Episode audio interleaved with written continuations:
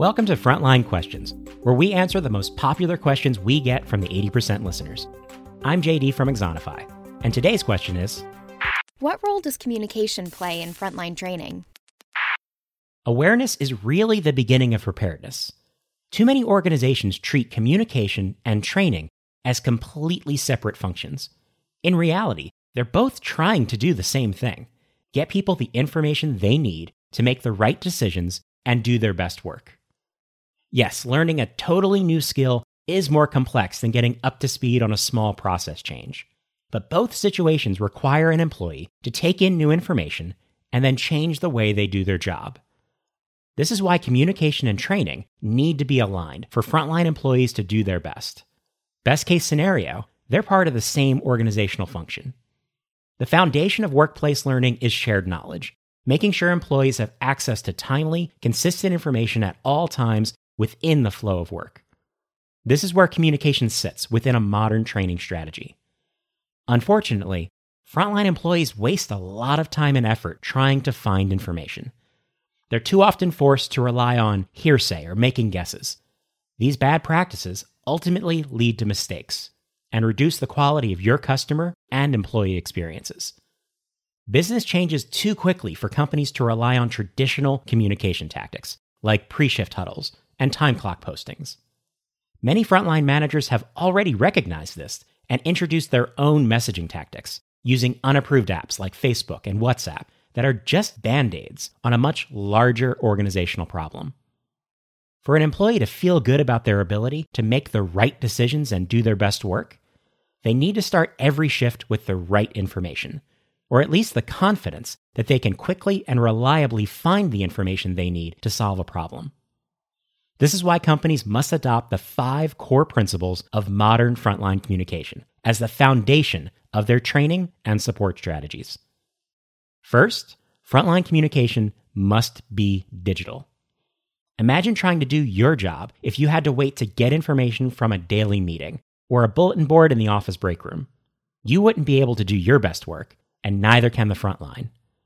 Companies must adopt digital messaging tools for their frontline to take advantage of modern technology and readily available devices, including POS systems, handhelds, kiosks, and personal smartphones. Second, frontline communication must be simplified.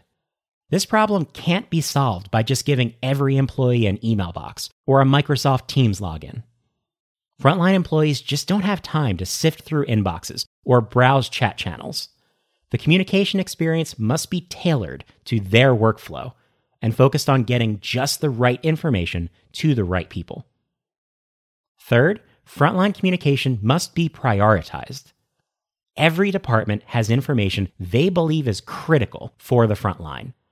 This results in a deluge of communication that people just can't keep up with. When every message is important, no message is important. Your team must collaborate with other departments to prioritize frontline communication and make sure the most important information is broadcasted directly to employees, while the rest is made available on demand.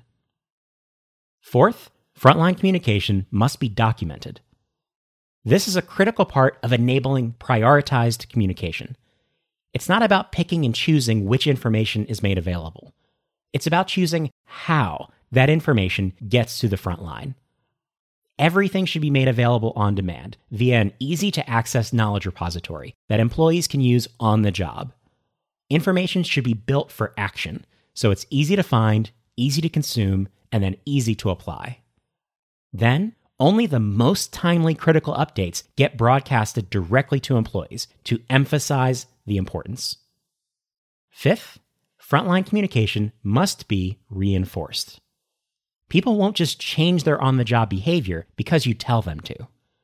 Critical information must be reinforced to ensure long term knowledge retention and behavior change.